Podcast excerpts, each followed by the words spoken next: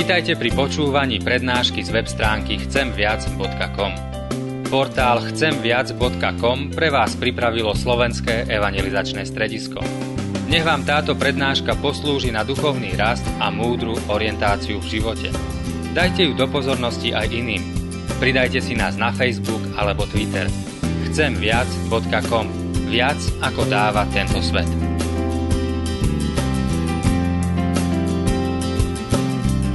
Poďme sa pred Božou tvárou a spolu so žalmistom takto volajme k nášmu Bohu. Sviecou mojim nohám je Tvoje slovo a svetlom mojim chodníkom. Áno, hospodine, my vyznávame, že toto je pravda, ako my veríme a ako očakávame. Preto prosíme, aby aj teraz si nás osvietil svetlom Tvojho slova, aby sme videli na cestu, po ktorej máme kráčať ale prosíme aj o milosť Tvojho Svetého Ducha a o silu, aby sme po tejto ceste aj naozaj kráčali. Prosíme, nech aj dnešná zväzť Tvojho slova nám v tomto je nápomocná. V mene Ježiša Krista. Amen.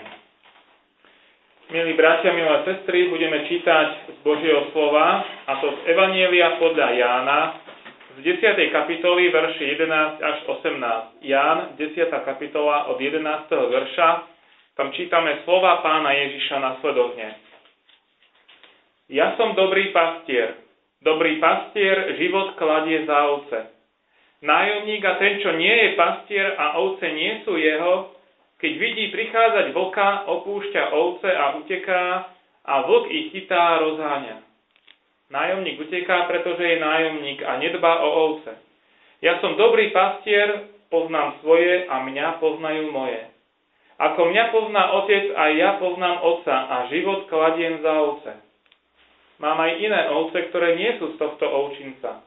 Aj tie musím viesť a počujú môj hlas a bude jedno stádo a jeden pastier.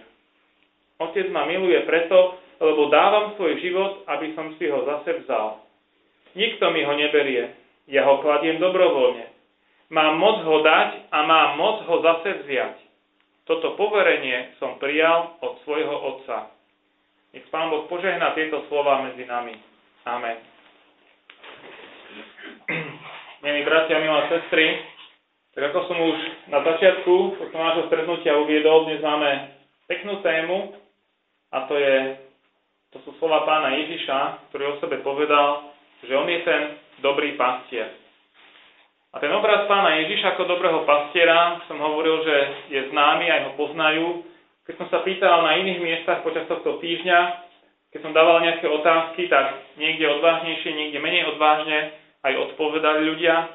Tak sa chcem aj ja vás spýtať, či ste teda už videli niekde nejaký takýto obraz pána Ježiša ako dobrého pastiera. Či už na oltári, alebo možno v Biblii, alebo ako obraz na stene u niekoho doma. Videli ste také obrazy? Pán Ježiš ako dobrý pastier s ovečkami. Videli ste, hej, prikyvujete. Je to známy obraz, že aj malé deti vidia v tých detských bibliách túto ilustráciu. Je to možno taký pekný obraz, ale trochu aj idealizovaný. Ja som si všimol, čo som si doteraz všimol, na tých obrazoch je tam pán Ježiš taký pokojný, čistý, šaty má čisté, hoci je pri ovciach. A samozrejme ten obrázok ani nesmrdí tak, ako človek zapácha alebo môže napáchnuť tými vôňami či aromami, ktoré sú pri hospodárskych zvieratách. Tie obrazy nám niečo približujú a na druhej strane sú aj dosť vzdialené od tej skutočnej reality, čo to znamenalo byť naozaj s tým pastierom. Keď pán Ježiš povedal o sebe, že je dobrým pastierom, tak hovoril o niečom, čo nebolo poslucháčom až tak vzdialené, ako je možno nám dnes, v dnešnej dobe, a zvlášť tu v meste, v Košiciach. Ja neviem, možno by z mladosti, ktorí ste trošku starší, si pamätáte aj nejakých pastierov, možno vo vašej obci boli nejakí pastieri. Poznali ste takých nejakých pastierov? Poznali ste, no. Ja, aj ste pásli, no, aj ste pásli. Aj ovce ste pásli? Ovce nie, krávičky, alebo aj ovce. No, tak by ste by to mohli, mohli by ste tu stať a rozprávať niečo o tom, čo to znamená byť pastierom. Vidíte, tak to som prekvapený, lebo v tých iných miestach nikto nepovedal, že pasol ovce. Tak práve tu v Košiciach sa niekto našiel. Tak to je také, také, také vtipné a milé. Ale priznám sa, že možno už tej mladšej generácii alebo aj mojej generácii už to pastierstvo nie je také blízke, už to nie je naša každodenná skúsenosť. Vidíme to v televízii, možno na dovolenke, ako turisti niekde vidíme nejaké salaše, nejaké ovce, ale nie je to naša každodenná skúsenosť. Ale v tej dobe, kedy pán Ježiš hovoril tieto slova e, k ľuďom, ktorí ho počúvali, tak pastierstvo bolo bežnou súčasťou ich života. Mnohí poznali pastierov z tých svojich obcí, mnohí z nich aj mali skúsenosť, keď sami pásli nejaké to stádečko alebo nejaké tie zvieratá. Mali v rodine pastierov a podobne. Vlastne izraelský národ, keď prišiel do zasľúbenej zeme, tak prišiel tam ako pastierský národ v prevažnej miere. Čiže to je súčasťou histórie aj takej identity izraelského národa, pastierstvo. Takže tí poslucháči pána Ježiša vedeli, o čom hovorí, keď hovoril tieto slova. My to už tak dobre nevieme a potrebujeme si to trochu priblížiť. Pán Ježiš dáva do protikladu také dva druhy pastierov. Alebo dva, no dva typy pastierov. Aké dva druhy to sú? Že on je aký pastier na rozdiel od toho druhého? Áno, čiže jeden je pastier, ktorému tie ovce patria. On hovorí, že on je ako ten dobrý pastier, ktorý má rád tie svoje ovce. A ten druhý je nájomník, ktorý pasie ovce len za svoj plat za odmenu. Nie sú teda ovce jeho. Ehm, dobrý pastier je ten, ktorý tie ovce, ak by aj neboli jeho, tak to považuje tú, tú úlohu, tú prácu za svoju. Že to je proste jeho poslanie. To je niečo, čo, čo si tak osvojí, že, že naozaj bude sa o tie ovečky starať. A ten dobrý pastier je ochotný obetovať sa až po hranicu vlastného života. A je prirodzené, že ten, kto je ochotný sa za ovečku aj obetovať, tak sa o stádo stará vzorne a svedomito aj vtedy, keď, keď nehrozí žiadne nebezpečenstvo. Ale najomník, to je najatý pastier, a ten, keď si má vybrať, či obetuje ovcu alebo seba, tak je pochopiteľné, že asi uprednostní obetovanie toho zvieraťa pred svojim vlastným životom. A keď príde nejaký vlk, medveď alebo lev ako v tej dobe, tak vezme nohy na plecia a chráni si predovšetkým svoj život a nie stádo. Keď som o tom rozmýšľal, uvedomil som si, že podobný prístup poznáme aj v iných oblastiach nášho života, aj v dnešnej dobe. Nie sú tu teraz deti, ale tam, kde boli deti, tak sa priznali, keď som sa spýtal, že či už zažili niečo také, že prišli domov v roztrhaných nohaviciach alebo v špinavej sukni a väčšinou mami sa nad tým dosť dokážu tak ako rozrušiť a rozčúliť, tak sa priznávali a neviem, možno aj vy takú skúsenosť máte. A často tí deti nerozumejú, že prečo sa tá mama, prečo sa tí rodičia tak rozčuľujú. Pozrite takú situáciu, viete si to predstaviť. No usmívate sa, takže asi áno. Asi áno. No prečo? Je to preto tak, lebo to dieťa berie za samozrejmosť, že aj keď nie sú nohavice deravé a špinavé, Zajtra tam budú čisté, vyžehlené nohavice, možno s peknou novou záplatou, alebo sa kúpia nové, nové nohavice. To dieťa sa netrápi, nestará, že skade a ako sa to urobí. Je to niečo samozrejme, berie to tak. to tá mama, ten rodič, vie, že čo to všetko stojí, aké je to námaha zabezpečiť všetko to, čo je potrebné. Alebo možno z inej oblasti, z oblasti práce. Zamestnávateľia by obyčajne chceli, aby zamestnanci šetrili nástroje e, alebo stroje, s ktorými pracujú. No možno najradšej, keby ich ani vôbec nepoužívali, ale podali výkon na 120%. To by, bolo, to by bol ideálny zamestnanec, ktorý by bez opotrebovania tých strojov dokázal podávať také skvelé výkony. A ešte by chceli tí zamestnávateľi, aby robili ľudia aj nadprácu, ako keby robili na svojom. Lebo ten zamestnávateľ, ten majiteľ firmy, jemu to naozaj patrí, on to berie, že to by tak všetci tak mali nadšene brať, že môžu pre neho pracovať. Ale pravdou je, že nie všetci zamestnanci majú takýto prístup, je to skôr nadštandardný prístup. A mnohí sú takí, alebo možno nie mnohí, ale sú aj takí, ktorí robia tú prácu možno tak na 90%, aby sa nepovedalo, a potom sa radšej venujú svojim vlastným záležitostiam.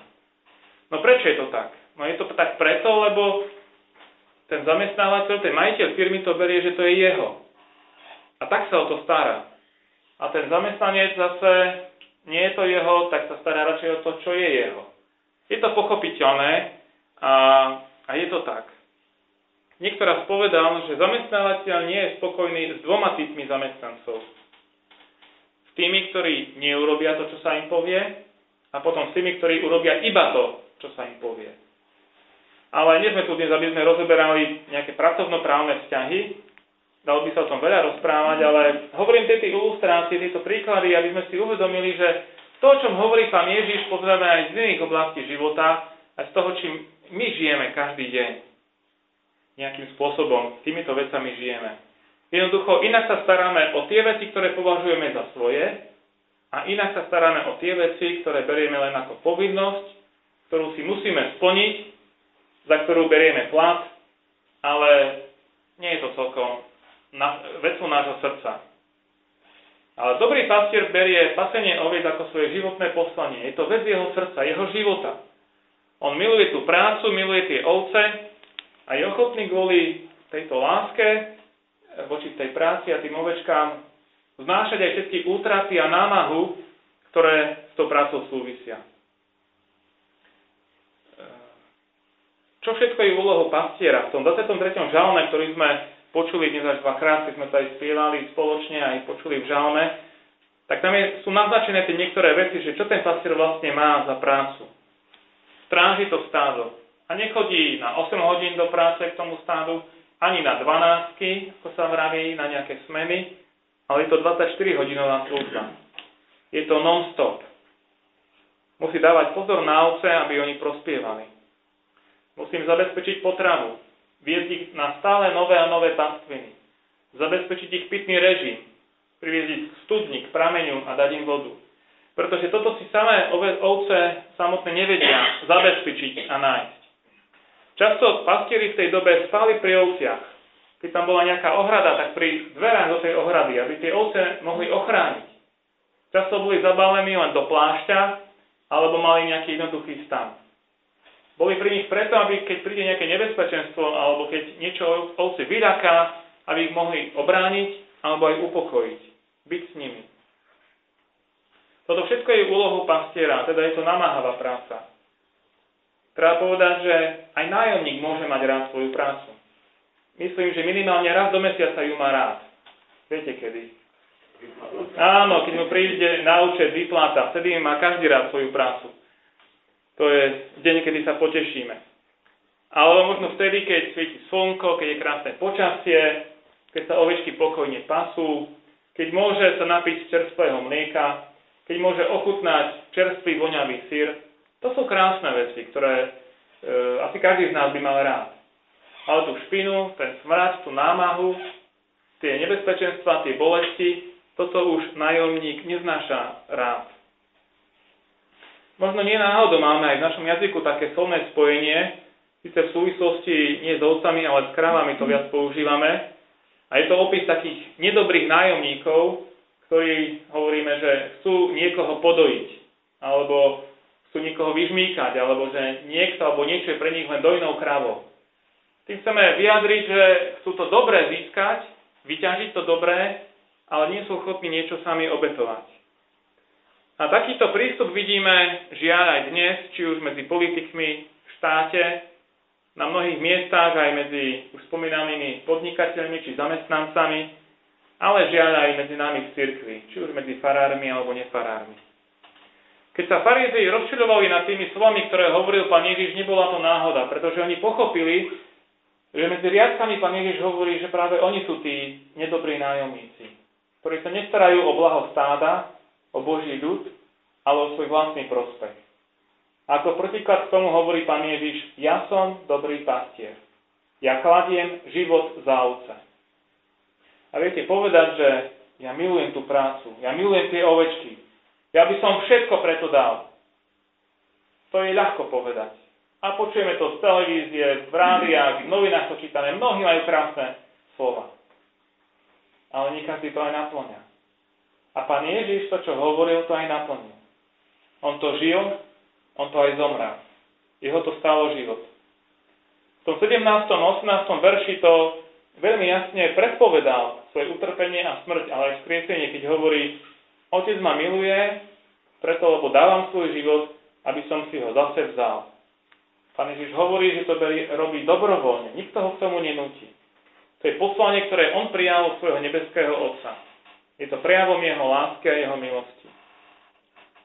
Ešte jednu vec musím spomenúť, skôr ako prídeme k záveru, a síce Pán Ježiš tam hovorí, že on pozná svoje ovce a aj ovce poznajú jeho. A toto je niečo veľmi zaujímavé, lebo pre mňa ako lajka, ktorý vidím ovce niekde, tak pre mňa sú všetky ovce rovnaké. Ja ich neviem rozoznať. Maximálne, či je nejaká väčšia alebo menšia, alebo čistejšia a špinavá. Ale pastier pozná svoje ovce. Vie, že ktorá ovca je viac tvrdohlavá, ktorá sa ľahšie zatúla, ktorá sa ľahšie stratí, ktorá sa rýchlo vyľaká a podobne tak pastier pozná svoje ovce. Vďaka tomu, že s nimi trávi čas. Tak pozná pán Ježiš aj každého jedného z nás. Keď som chodil teraz po tých večeroch, po tých zboroch, tak všade, kam som prišiel, som najprv pozeral, či tam uvidím nejakú známu tvár. A keď som uvidel, tak som sa potešil. Aha, toho človeka poznám. Je tu nejaká, možno aj spriaznená duša. Ale niekedy som sa tak aj zarazil, že aha, poznám, ale ako sa volá, kto to presne je, hej? To sme my ľudia. Poznáme, aj nepoznáme dokonale, aj zabúdame. Ale Pán Ježiš pozná každého jedného z nás. A to druhé je, že aj ovečky poznajú pastiera. Čítal som raz taký príbeh, že jeden turista bol v tej krajine izraelskej a videl tam pastierov, ktorí pásli stáda tým tradičným spôsobom. A pri jednom napájadle sa zhromaždilo niekoľko stád oviec. Niekoľko pastierov tam prišlo so svojimi stádami a napájali tam ovce. A robili to spoločne, všetky ovce rad radom si pomáhali. A ten turista rozmýšľal, že no človeče, ako si oni tie ovce potom rozdelia? Majú tam nejaké značky za ušami ale, alebo vypálené nejaké? Však kým to všetko rozdelia, to do večera tu budú. A viete, aké to bolo jednoduché? Aký bol ten turista prekvapený? Keď sa tie ovce napojili, jeden pastier sa pohol a zavolal na tie ovce. A jeho stádo sa pohlo za ním. Ďalší pastier zavolal a jeho stádo sa pohlo za ním. A žiadne handrkovanie sa a dohady, jednoducho tie ovce poznali hlas každého to, toho svojho pastiera, pretože on sa o ne staral, on s nimi bol. Ako je to teda s nami? Jedna vec je istá, ako som už povedal, že Pán Ježiš pozná nás. Ale poznáš aj ty Pána Ježiša? Poznáš Ježiša ako svojho dobrého pastiera? Môžeš povedať tie slova ako v tej jednej detskej piesni, čo si ja pamätám z mladosti, ovečkou, že Božou som, tým sa teším nocou dňom. Neviem, či tú pieseň poznáte, ale to je, to pre teba radosť, že si ovečkou Ježiša, toho dobrého pastiera? Môžeš to tak vyznať a s ďakou povedať? Možno, že sa cítiš ako, nie celkom ako súčasť toho Božieho stáda. Možno sa cítiš ako taká čierna ovca medzi ostatnými. Navonok to možno nevidno, ale vo svojej duši to tak nejak prežíva, že si nezaslúžiš byť medzi tými ostatnými Božími ovečkami.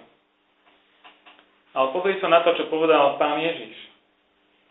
On povedal, že má aj iné ovčince, ovce v iných ovčincoch. Myslel tým na to, že prišiel nielen pre vyvolený Boží ľud, pre Židov, ale pre všetkých ľudí. To sú tie iné ovce, to sme my, nežidia, pohania. Pán Ježiš prišiel pre každého človeka, nielen pre vyvolených, ale aj pre nevyvolených. Nielen pre biele ovce, ale aj pre tie, ktoré sú čiernymi. Hoci ťa druhí ľudia môžu aj označiť, že ach, to je taká čierna ovca rodiny, alebo čierna ovca našej firmy, alebo a neviem, nášho cirkevného zboru, to je to ľudské, čo ľudia hovoria. Ale Pán Ježiš prišiel, aby bol aj tvojim pastierom, pastierom každého jedného z nás. A tak ak počuješ dnes ten hlas dobrého pastiera, že ťa volá, tak neváhaj a chod za ním, tak ako tá ovca pozná hlas svojho pastiera. Ak by si bol aj v očiach druhých stratenou ovcou, strateným prípadom, dobrý pastier ťa hľadá a volá ťa, aby si kráčal s ním. Tak nezatvrď svoje srdce, ale daj sa mu zachrániť. On je ten dobrý pastier. Nech ťa Pán požehná.